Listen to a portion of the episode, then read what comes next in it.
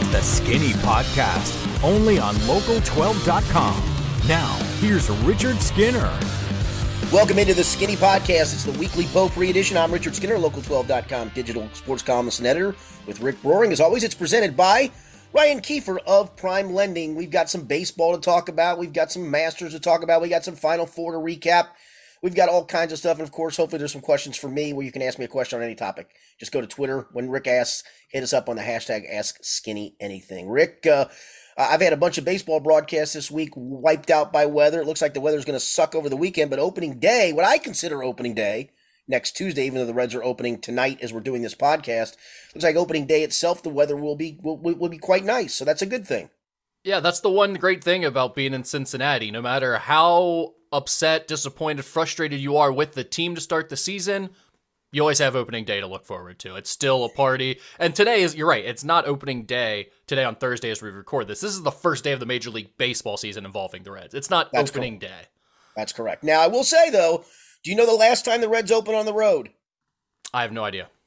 1990. What did they do in 1990? Uh, people may remember they they won a, a championship, I believe, that year. That's right. They went wire to wire. In fact, uh, I think they swept the opening series at Houston that year, and it was uh, see you later. So who knows? Maybe you go to the defending world champions, you sweep them, and maybe it's it's kind of the way it's supposed to be, or maybe not, or maybe not. No, it is the first day of the Major League Baseball season for the Reds.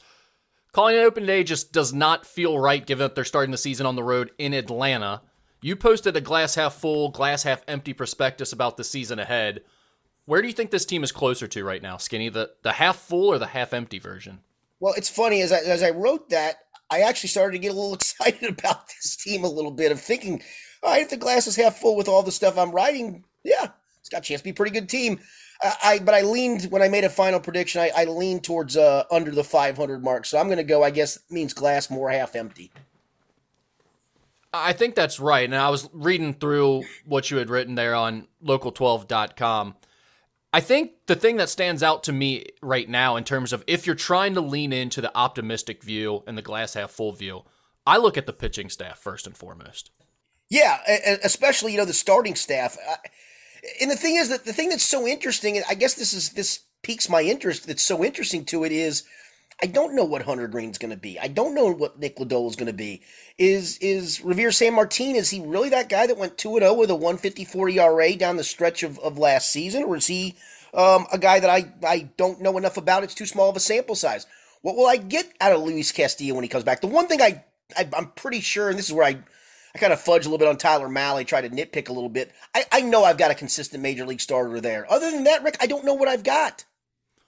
No, I mean it, it's a good point. It, it could go either way with all of these guys almost, except for like you said, you think Mahle, you're pretty sure of what you got in him, but after that, Castillo, because of the injuries and the inconsistency, especially last year, you really don't know what you have coming back with him, and then everybody else is pretty much a wild card at this point. You really don't know. I mean, we're really excited about Greene and Lodolo. That's to me, the whole reason for watching this season is Jonathan India and those two pitchers and seeing what those guys can become.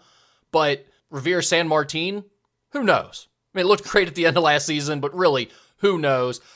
I still think, though, to me, if this team is going to be exciting, if you're going to have the half full approach, you lean into the pitching staff and think these guys could actually be end up being pretty good. When I look at the lineup from an offensive standpoint, it's really underwhelming to me.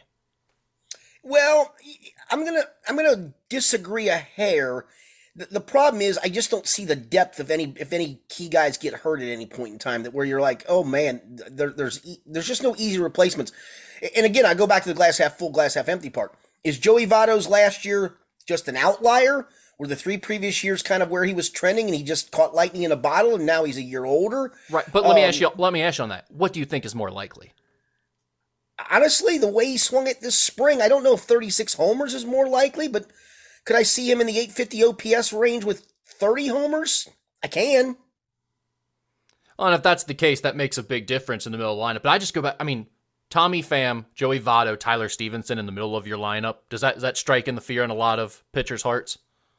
No, but but I I'll, and that's where I kind of when I when I wrote this, you know, if, if I'm going to platoon Tommy Pham and Jake Fraley can I can I get to 24 homers that I lost in Jesse Winker? I'm not going to get to OPS. I'm not going to get to on base percentage, but I'm also am I going to get better defense from those two guys? I think I am. In right field, am I going to approach Castellanos' numbers? Probably not, but Tyler Naquin hit 19 homers last year. Keno's again, he's got to run into some because he swings and misses a lot. But you know, if he plays consistently enough in a platoon situation, could he get you 15 8? Could you get 35 homers out of that part? And then obviously the wild card is if Nick Senzel stays healthy, and that's a big if to this point. I mean, that's, that's why we're looking. At, that's why I wrote the piece when I when I, I was trying to write some kind of preseason piece. I thought, you know, I can do a case of how bad I think this team's going to be at each individual spot and how good this team can be at each individual spot. That's what makes it at least interesting to me to start this season off with.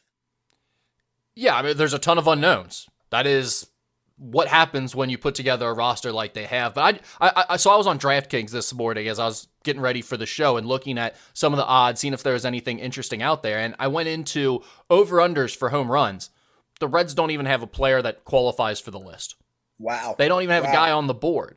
And, what was, the, like, what was the what was the minimum number uh, on the board, Rick? I, I don't recall, but you know, I mean, most teams have at least one guy. A couple teams have two right. or three of them. Right. They try Especially to get in this ballpark. Right, exactly. I mean, you would think, and uh, I, I thought Votto would be on there for sure, and they didn't even have him on there. So I think that just goes to tell you a little bit about sort of the pop in the middle of this lineup and the the overall ability. I mean, you're talking about, hey, if you platoon multiple guys and they each have really good years, you might be able to match what you had last year at those two corner outfield spots. And like re- realistically, could you maybe get the same amount of homers out of two different guys? It's possible.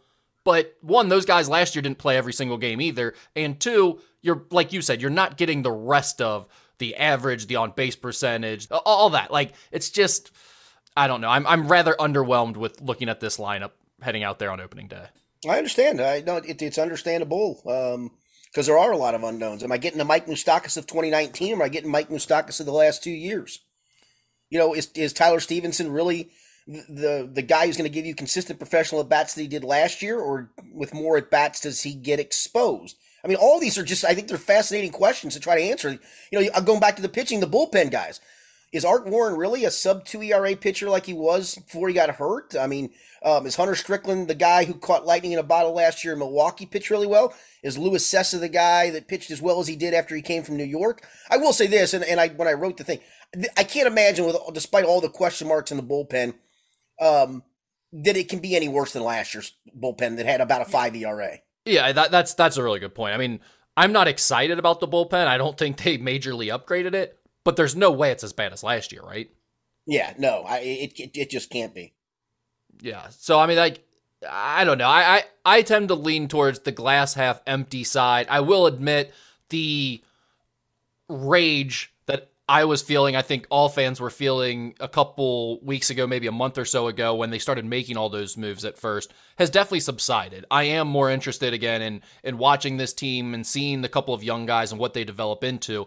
But it's hard to get excited about this team winning anything or being a playoff contender, in my opinion.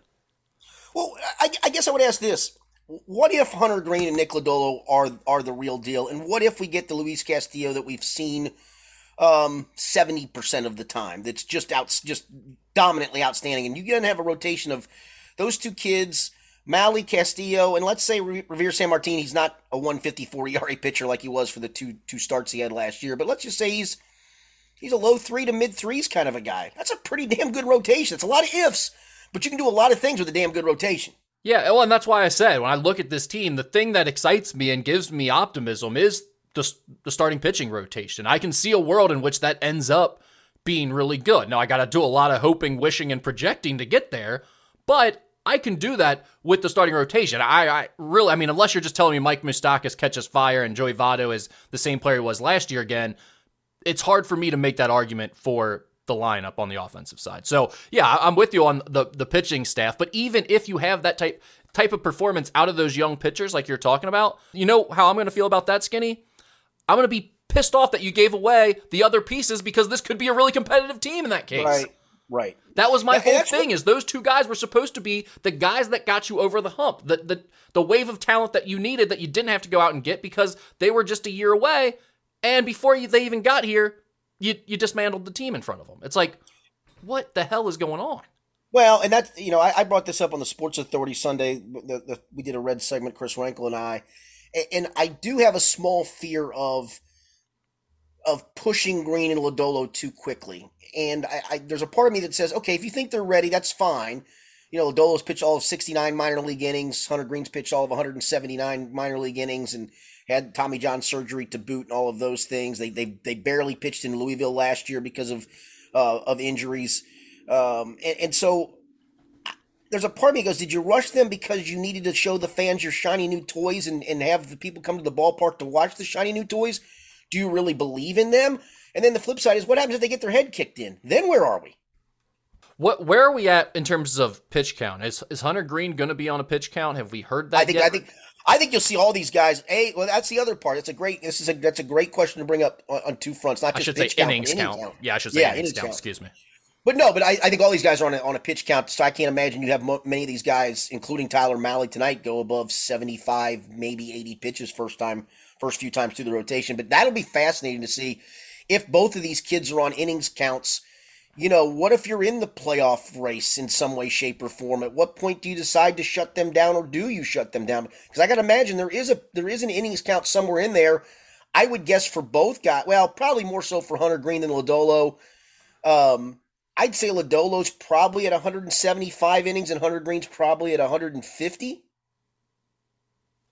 Sounds about right. I mean, well, obviously there's a lot of variables to to get into there, but yeah, I mean, that's going to be something to watch as we go on, especially if this team actually has a chance to compete. We, have kind of answered this a little bit already, Skinny, as we've talked through this, but from a fan's perspective, give me one thing you should you should be excited about to watch with this team, and one thing you should be dreading watching with this team. Um, the, the excited about obviously is is the part of the what should be the young core moving forward, and there's not a lot of part of that young core moving forward. It's India Stephenson and and the two pitchers we just talked about, Hunter Greene and Nick Lodolo. I think those guys. I, I'm also excited, and I'm going to regret this because he's going to get hurt in a week probably. I'm excited to see what what can Nick Senzel do if he stays healthy. I know that's great. I knew you were going to say that as soon as you said the injury part, but yeah, I mean. I, I don't I think at this point it's hard to have much faith in Senzel. I know it. I know it. But but you know I when he came up he he he gave. It felt like he gave. You know, his average wasn't high and all those things, but always felt like he hit the ball harder, did something positive, right? And then he's just now kind of been an afterthought the last couple of years because of the injury stuff. He was a first round pick for a reason. They still believe in him, I think, for a reason. Not because just because I think they believe that if he's healthy, he can do some good things. So I'm kind of excited to see what he can do. The thing I'm dreading though is is again what happens if, if these two kids get their get their heads kicked in and um, you know we start to see a, a, sophomore slump from a Jonathan India and guys getting hurt and, and, and just how bad this lineup, which we don't think is great to begin with, could really be. I know that's more than one thing, but it's kind of all encompassing in my opinion. That that, I, that those that's what I fear because if the young building blocks you look up and you go, well, neither starting pitcher's any good, and India was just a fluke, and Stevens is where where are we then? Uh, over under 74 and a half wins. That was the current line on DraftKings. Where are you at there? Yeah, I, will go. I'll, I'll, stick with what I predicted in, in, in print in the piece you talked about. I, I went with 78 and 84. Um, and I even said, I said, this team has a chance to be pretty good and maybe push for a playoff spot if, and I got it in italics, everything falls into place, but that rarely happens in Major League Baseball.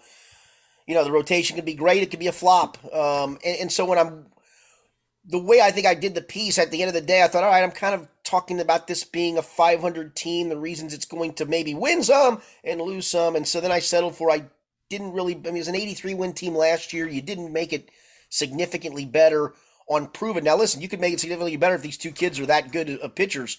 I'm going to lean with, I'm going to lean with over that, that 74 number. I've seen 73 and a half floated around, which I like even more. Um, I I don't think as it's currently constructed, it's a 90 loss team. I don't want to believe that. And and I've given it a little leeway with a 78 84 pick, so I'm going over.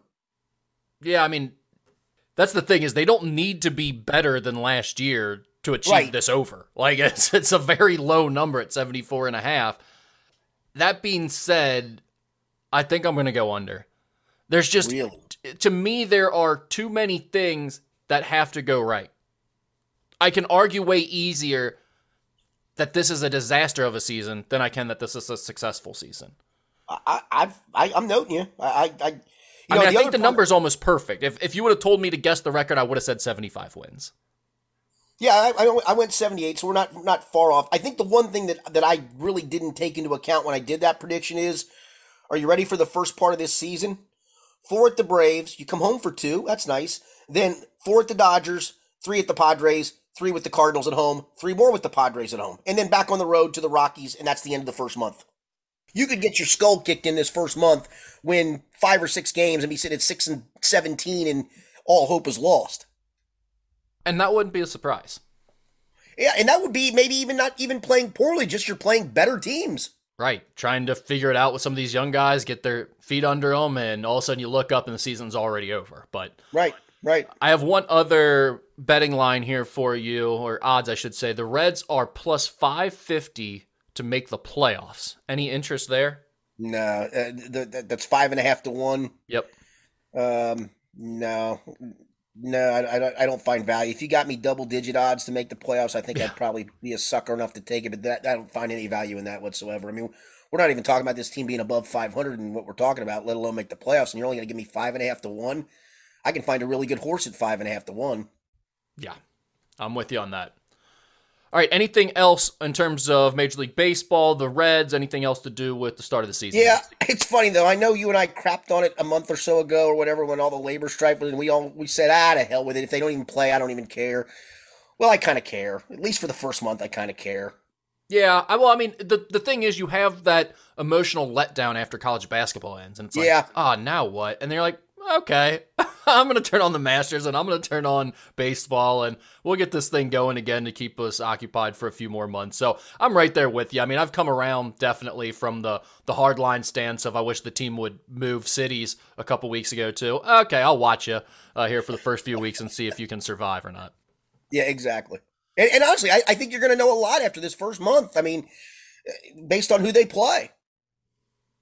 All right, let's switch gears here to the college basketball side of things. I just mentioned the season has come to an end. Kansas is your 2022 national champions.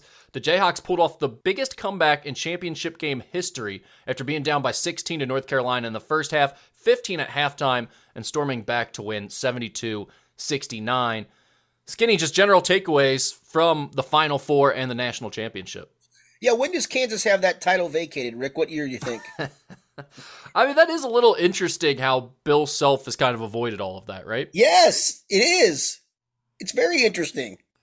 That said, um, I thought it was fantastic. I thought the whole tournament was great. Um, and I know it sucked for Kentucky fans, um, especially to see who made the Final Four and that you weren't in the in the in the group that made it. But we talked about this a little bit last week. I mean, you look up and it's three blue bloods and arguably the best program in the country over the last count the years seven, eight, nine years, whatever you want to. Yeah, I would say team of the decade, right? It, eh, the only, yeah, right, yeah, correct. The only unfortunate part, obviously, was was the in, injuries. I, I, thought Nova would find a way to fight through it. Shame on me because Kansas was actually playing really well. That they line were. was. I got suckered into just thinking that Nova would hang around for whatever reason they didn't, and the injury compromise. That's the only disappointing part because um, I think you would have wound up having two great. You had one great semifinal game. I think you'd wound up having two great semifinal games, and we obviously had a great final game. Um, I think that was just kind of a microcosm of this tournament. I thought the tournament was great. Justin Moore makes a big difference for Villanova. So yeah. I do think that would have changed things in that semifinal game. But I'd also say no one in the country was beating Kansas on that night. They were outstanding in that game. That first that first half especially. The first 10 minutes was just a complete buzzsaw. It's like, okay, yeah. you got no shot against us tonight. We're throwing in threes all of a sudden to go along with everything else we do well. They were really defending both games both games they really defended well. And that comeback they had in the second half, I thought North Carolina got complacent. It's just really hard, even in a national championship game, to not play the score when you get up so big so early. They come out with a 15 point lead in the second half, and it's just it's easy to settle on the offensive end when you have that big of a lead. And I thought that's what they did early. Credit to Kansas because their defense was outstanding and forced them into some of those shots and lazy threes that I thought they took.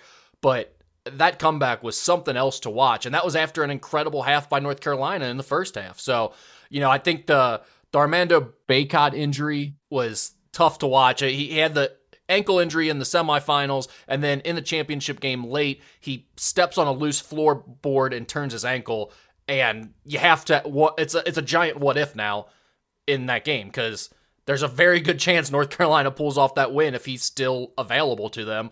Instead, it goes down the way it does. And uh, like like you said, I mean there there was not a lot of buzzer beaters in this tournament. There wasn't quite the, the crazy March magic to this tournament, but we definitely had some great storylines, some great games, and you ended up with four really good teams in the final four. So it's hard to argue with that. I think the biggest storyline, the, the biggest memory I'll have from this tournament, aside from obviously covering a coaching change during it and it ruining yeah. most of my enjoyment, yeah. was the St. Peter's thing. I mean, no that question. was that was just incredible.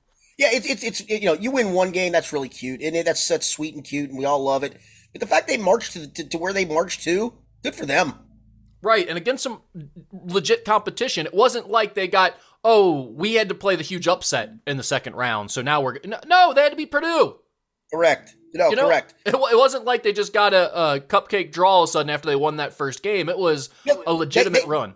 They had to beat the best seed they could face in each round. They, they played a two seed in first round in Kentucky. Then the 7-10 winner was the seven seed Murray State beat them. Then the next possible best seed is the three seed in Purdue. Um, the funny part was they played the worst seed they could have faced from the other side in the eight seed in Carolina. So um, that's that's crazy, but it was Carolina team that was playing great. No, that, that run was fantastic. Just fantastic. Yeah. Uh, around college basketball, there, locally, there's been some news in the last week. Of course, Jonas Hayes, the interim coach for Xavier that led them to the NIT championship, took the job at Georgia State. So Sean Miller will have to replace him on his staff. Anything else out there locally that's that's happened? There's been some guys entering the transfer portal. Uh, Dwon Odom from Xavier is in the portal. Couple UC guys. I think we've mentioned Mike Saunders has has left and committed to Utah already.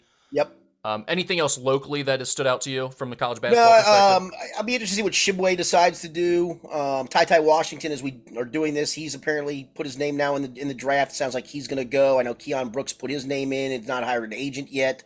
Um, do you expect? I guess I'll ask you this real quick. Do you expect any other Xavier guys to enter the portal? I do. Yeah, I would be shocked if there aren't at least a couple yeah. more. Um, Colby Jones has said that he is coming back. I fully expect Jack Nunge to be back. I think that announcement will come any day. Yeah, now. he wants to play with his brother, right? Yeah, I mean his brother was going to be a, a walk on on the team, so it, right, at least be right. around him. I, I believe yeah. he has uh, other relationships here and stuff kind of tying him down. So I, I, don't think there's much of a chance of him leaving at this point. Right. So those are the two guys, in my opinion, for Xavier that you needed back. Everyone else was some of them were okay. It'd be nice to have them back. Some of them, I don't know if you'd even say that. So I think there definitely has to be a, a reshaping of this roster in the offseason. And uh, as long as you have those two guys back, Jack Nunge and Colby Jones, you can kind of work with anybody else. Agreed. Yo, Skinny, before we switch gears here one last time, I did want to bring up one thing that we kind of forgot to mention here in the Final Four, which is the second most viewed college basketball game in the history of the sport. And it more than lived up to the hype the Duke North Carolina Final Four matchup was incredible. And the best part of it all is America got what we wanted. Coach K had to lose there in the Final Four to his biggest rival, being an eight seed. His face, it was beautiful. There was like there was nothing better than watching his face. That was a very late finish. It ended like around midnight, I want to say that night, and it was it was just a beautiful thing to send us all off to bed on that Saturday. Seeing Coach K's little weaselly face just grimacing as his team walked off the floor for the final time. I will say, every as much as everybody loves the the, the St. Peter's story and all that, everybody loves the villain, right? Everybody watches the villain, and whether you like, he is the villain to many. That's why we all watched. I mean, that you know, everybody like, oh, I love the St. Peter. I, I want to watch. No, you don't. You, you, don't want to watch. You don't want to watch. You you want to watch the villain get beat. That, that's what that's what you want to watch. The hero beat the villain. In this case, even though Carolina is hard to have a hero complex with, was still the villain got beaten. That's what everybody was watching. Everybody other than Duke fans. Yep, it was great. I mean, and that game was so good too. That was the other part it of it. Is like normally when you have that type of storyline and uh, the perfect matchup for television, all that something happens and it doesn't work out the way you think it's going to happen. You get a 14 point game or something. But that was right down to the wire, crazy action in the final two minutes. It just a great finish and a basketball game that I don't think many people will forget for a long time. All right, let's switch gears here to the golf side of the podcast, which is something we rarely hit on, but you're a big golf fan, you're a big Masters fan, and the Masters gets underway this morning as we're recording this. The big news, of course, is that Tiger Woods is playing skinny on a scale of 1 to 10, but without using 7 because it's just a cheat code. How interested are you in Tiger's return? Uh, 9.9. It, it's a it's it, it's it's still fa- fascinating. I, I heard a couple people as I was driving this morning. I had to take some people to the airport this morning early, and I was listening to a show, a national show, and uh, one of the guys kept saying, "Well, what? Why is there still so much attention on this guy?" It's just one of those things. It just is. I mean, whether you like it or not, people are going to watch a lot of times because of Tiger Woods. These guys making money in golf today ought to have a homage to Tiger Woods for, for raising the stakes because of him. That's why golf pays so well today, is because he raised the stakes in the game. And it's still fascinating to see the guy come back from what he came back from, playing the most iconic course in the world, other than maybe St. Andrews, which I love a lot. But this is the most iconic course in this country, um, and trying to, to fight back through that. And I, there, there's some people that actually believe he can win this. I'm not one of them. I'm just hoping the guy makes the cut. But trust me, I, it's fascinating to watch him try to come back, especially in this tournament. There's a couple things at work here too when Tiger Woods plays in a tournament again. One, the current generation of adults for the most part, and you can stretch that from about probably 20, 25 year olds all the way up to 50 plus, they grew up with Tiger Woods as the guy. I mean, so the the nostalgia level, the the it, it's like Jordan in a way to golf fans. He is the guy, and the you can argue if he's the best ever or not, but for anybody that's a current adult and likes golf, he has been sort of the Michael Jordan of that era, and so it's he's going to create a ton of interest from that standpoint. But golf is also very different from other sports. When Jordan comes back to play for the Wizards, you know you're not really getting Michael Jordan. Even as much as we care about watching him play and still want to see what it's going to look like, you know it can't really be him. When you get Terrell Owens trying to come back in football, like, you know it's not going to be the same. The athleticism. I don't know, man. Have you seen him though? Oh, he's incredible. Uh, he is a timeless wonder in terms of his physique. Wow. But you still know that eventually the athleticism, the strength, it all matters too much in those sports. In golf, it's just not that way. Like Tiger Woods can still go out here and potentially compete with these guys, especially for one tournament. And that's what makes it so much more interesting. He's 46 years old, and one of my favorite masters of all time was in 1986 when a 46 year old won the tournament, Jack Nicklaus. So it can be done. Not easily done. It can be done. And listen, I, he's not winning this coming back from what he's coming back from and not playing competitive golf. I think it would be I think it would be something for him to make the cut, and I do think he makes the cut. Um, but to walk this thing for four days and expect him to play at a really high level, I think is asking a lot. I don't think anyone would disagree with that, but it's just interesting enough in the sport of golf that it can be done, and it's not even unreasonable to think. I mean, multiple people his age have won a major before. There's more than that that have won big tournaments. Tom, Wat- Tom Watson led the British Open at age 60 going into the third round one uh, not too long ago. Right. There's been a handful of guys out there that have won majors at the age of 45 or older. So it's it's not unreasonable. I guess my other question I have for you about the Masters is of course, what betting action do you like? All right, I got uh, I got 6 of them. I've put $100 in the pot, Rick. Um the the least amount I can win is two hundred and forty dollars. So I've got some action on Justin Thomas at eleven to one. I've got some action on Daniel Berger at thirty three to one. I've got some action on Gary Woodland at eighty to one. I got some action on Kevin Kisner at hundred to one. Got some action on Bubba Watson at eighty to one. Some action on Joaquin Niemann at forty five to one, and on Matt, Matthew Fitzpatrick at thirty three to one. All right, who's your favorite bet on the board? Um, out of this group, I, am leaning towards the Joaquin Niemann or Matthew Fitzpatrick bet. I, I got Joaquin Niemann, as I mentioned, a 45 to 1. He is playing in Tiger's group, and he, he's he's talked about how maybe in past, if he'd have been paired up with Tiger, he'd have he'd have been watching Tiger more than worrying about his game. But he, he won a cup about a month or so ago in, in LA, lapped the field actually at Tiger's tournament um, at, at Riviera and I, I just I, I think he's going to be in the mix, and and I I think Matthew Fitzpatrick's game is so good. He's playing really well right now.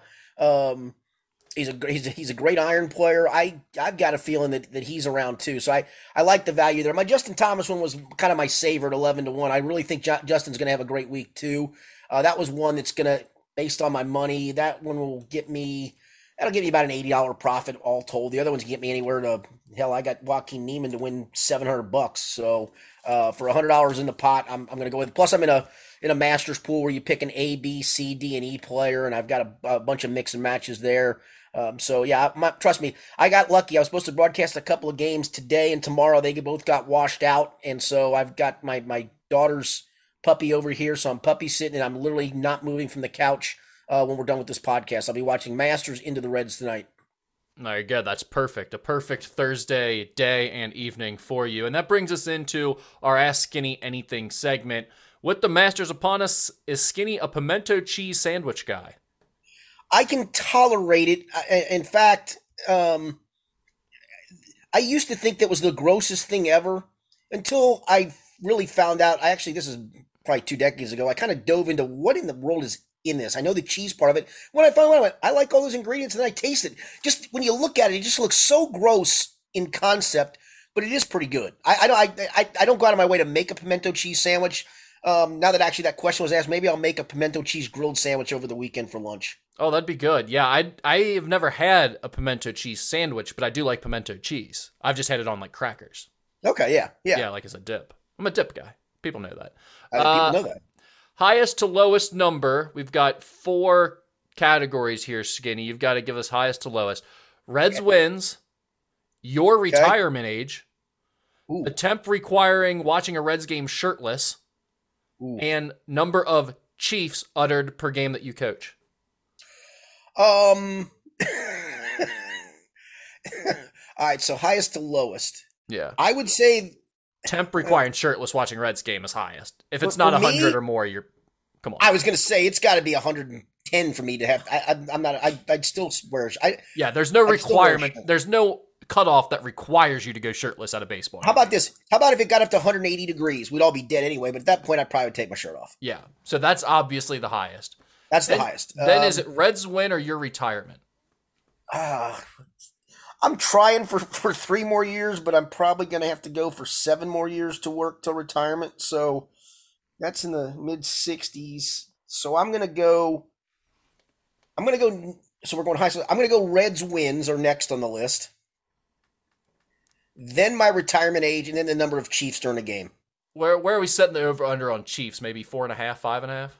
I don't do it during a game. I don't do a lot of Chiefs. I really don't. Yeah, um, I, I, was kind of thinking that you probably say a few other things, but not Chief as much. Chief is more well, like your people your age. I feel like. Occasionally, when I when I when I need the ref's attention, I'll yell "Hey!" Because I'm I, exactly. I'm so bad. I'm so bad at this. I, I I try when they when they come over and write their names in the book right? I try to rem- memorize them, correct? And of course, you go to the little center circle for the captain's meetings, and I'm Jason and I'm Bill, and okay, you're Jason Bill. I got a Jason Bill. And as soon as the game tips off, I forget their names. Um, I know some of them just over time. I've known them. A couple of them I've played pickup leagues with, so those guys I know. And that's usually the guy, poor guy, I lean on for calls. I'm like, hey, Bill, come on, help me with this, or can you help your partner?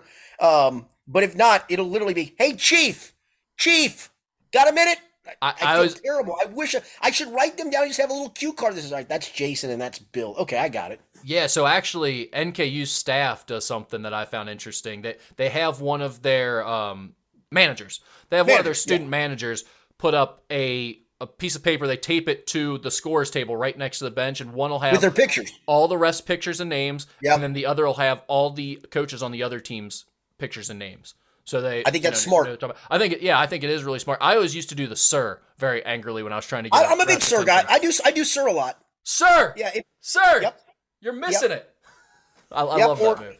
That, that's usually chief will be when I just need to say something to them. Yeah. Sir, I'll do the sir a lot of times when I'm angry and I want to argue something. Yeah, exactly. A pissed off sir is, is yes. I'm great. a big pissed off. That's great. Yeah. I'm glad you brought because I'm I'm a big pissed off sir guy. I, I, was I never said sir when I meant like I was actually being polite and calling you sir. That's correct. It was always like no. you're a dumbass, and this is how no, I'm dude, referring to you now. Dude, that's exactly how I am. Uh, I'll get the sir. Do you have a minute, sir? Sir, listen. On that end of the floor, you're calling this. On this end of the floor, you're calling that. That's sir, usually the, the you're right. That the Sirs. That's a great call, Rick. I do more Sirs probably than Chiefs. Sir, what's your name again? Jason. Yeah, guys, Jason sucks. uh, after college basketball coaching. Oh, that brings up. Hang on, that brings up a great story real quickly, if okay. I can. Yeah, go for it.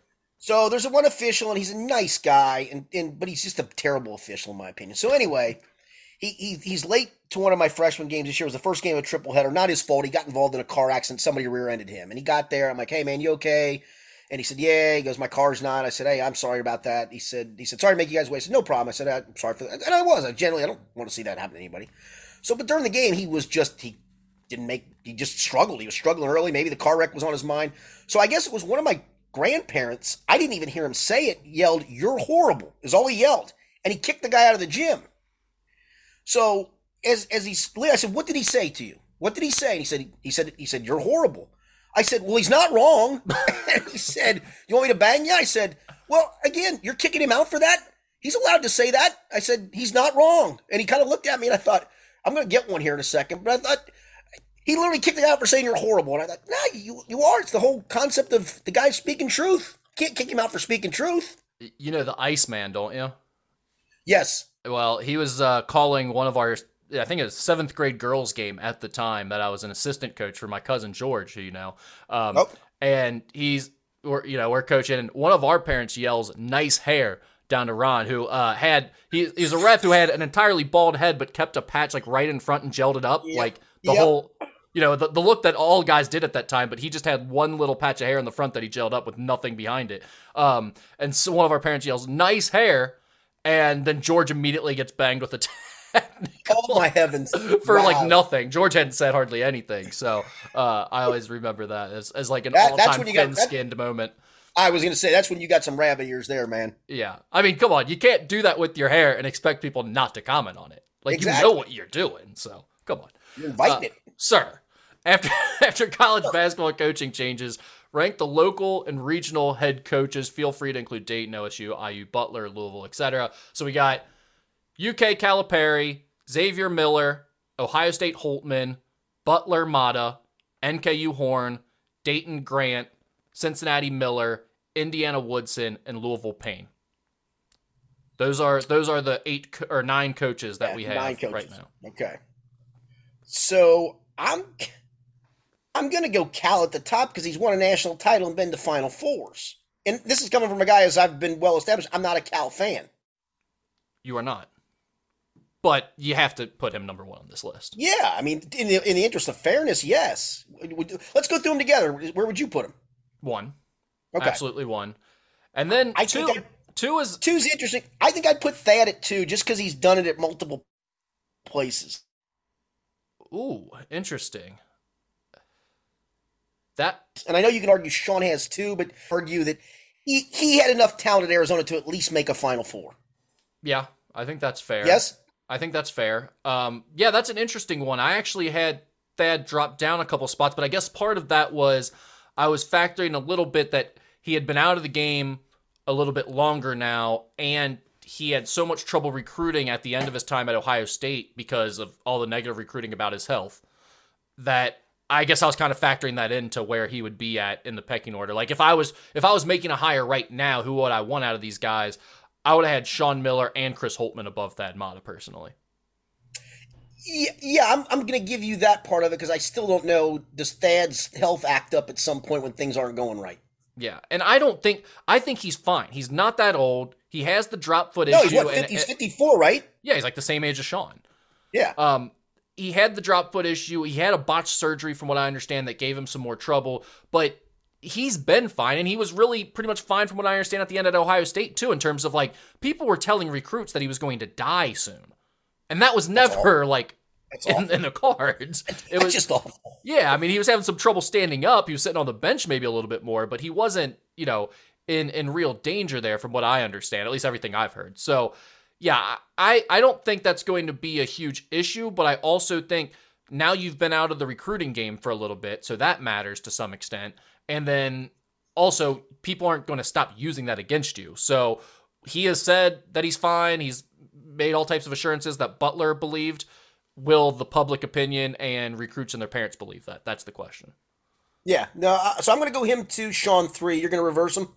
I'm well. I'm gonna. I had him at four. I would have had Miller and Holtmann. Oh, that's right. Yeah. You know,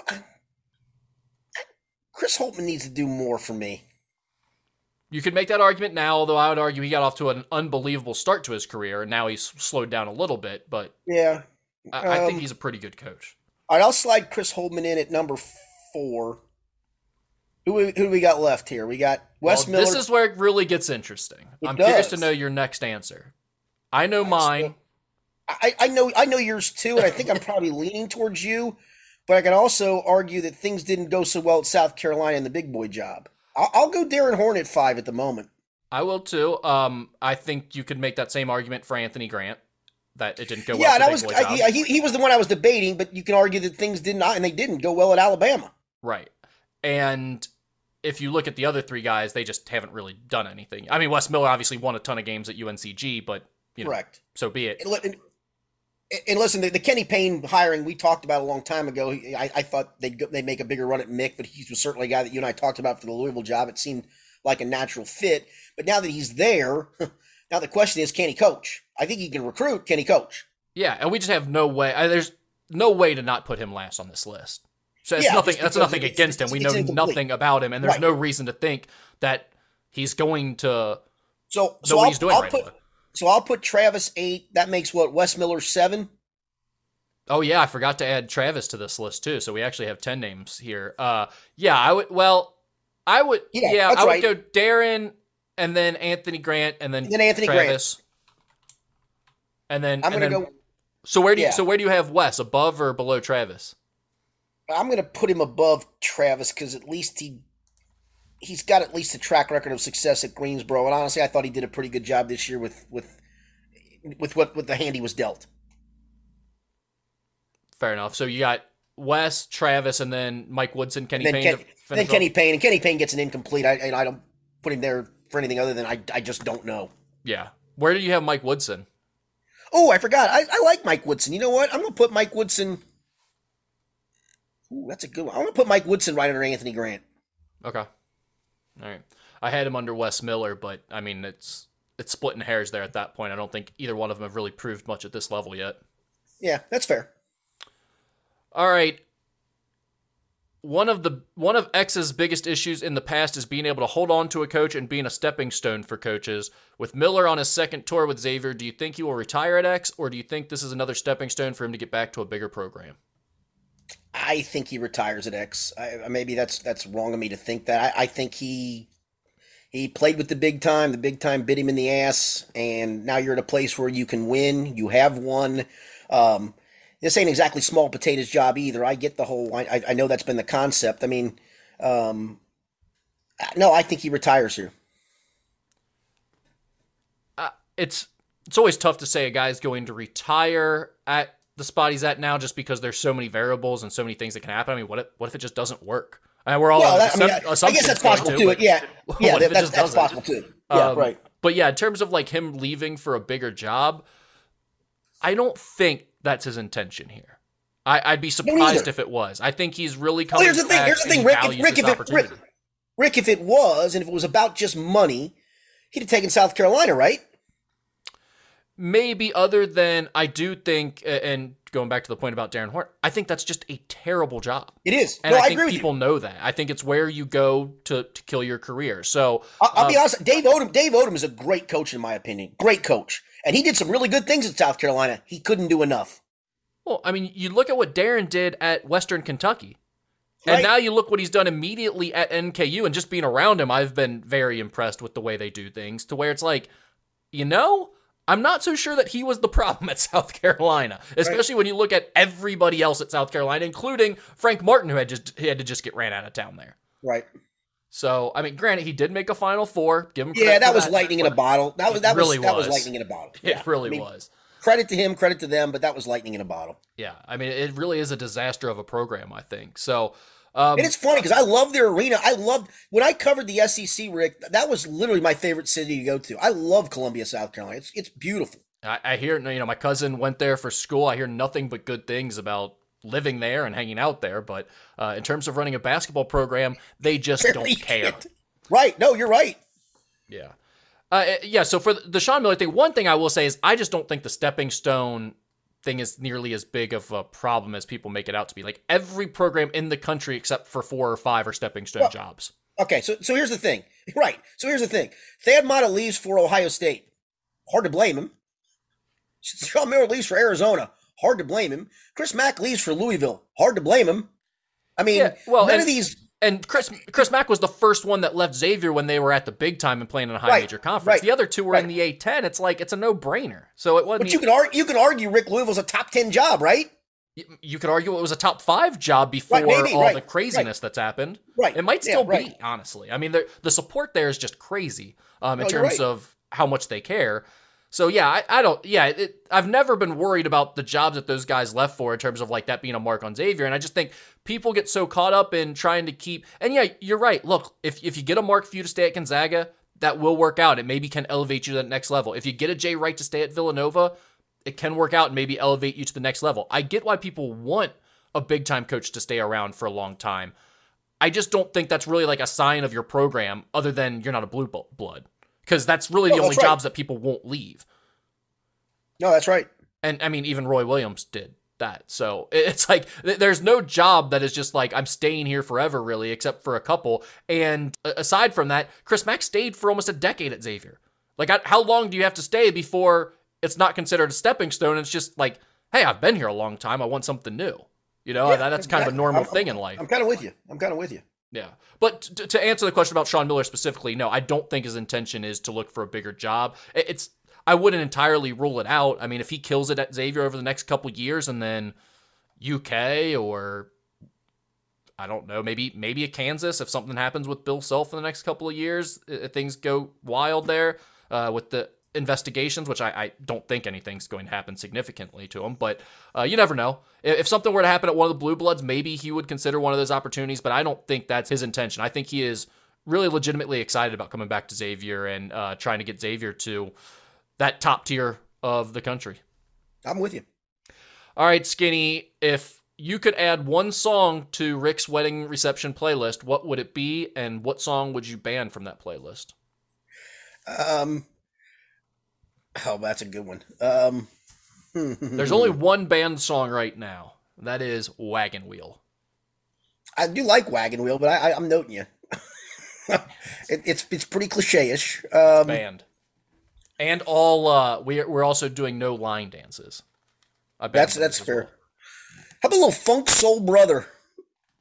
Okay. We'll add that to the mix. Okay. Funk Soul Brothers added. I can do that. It's great. They have an app. Like you just load them all in. And tell them what you want to hear. It's yeah. I'd have to see the list that you got to see which ones I'd want to ban, Rick. That's the thing. Well, it's not. You might not be a song we have on the list. It's like, what song would you be like? Can't play this at a wedding.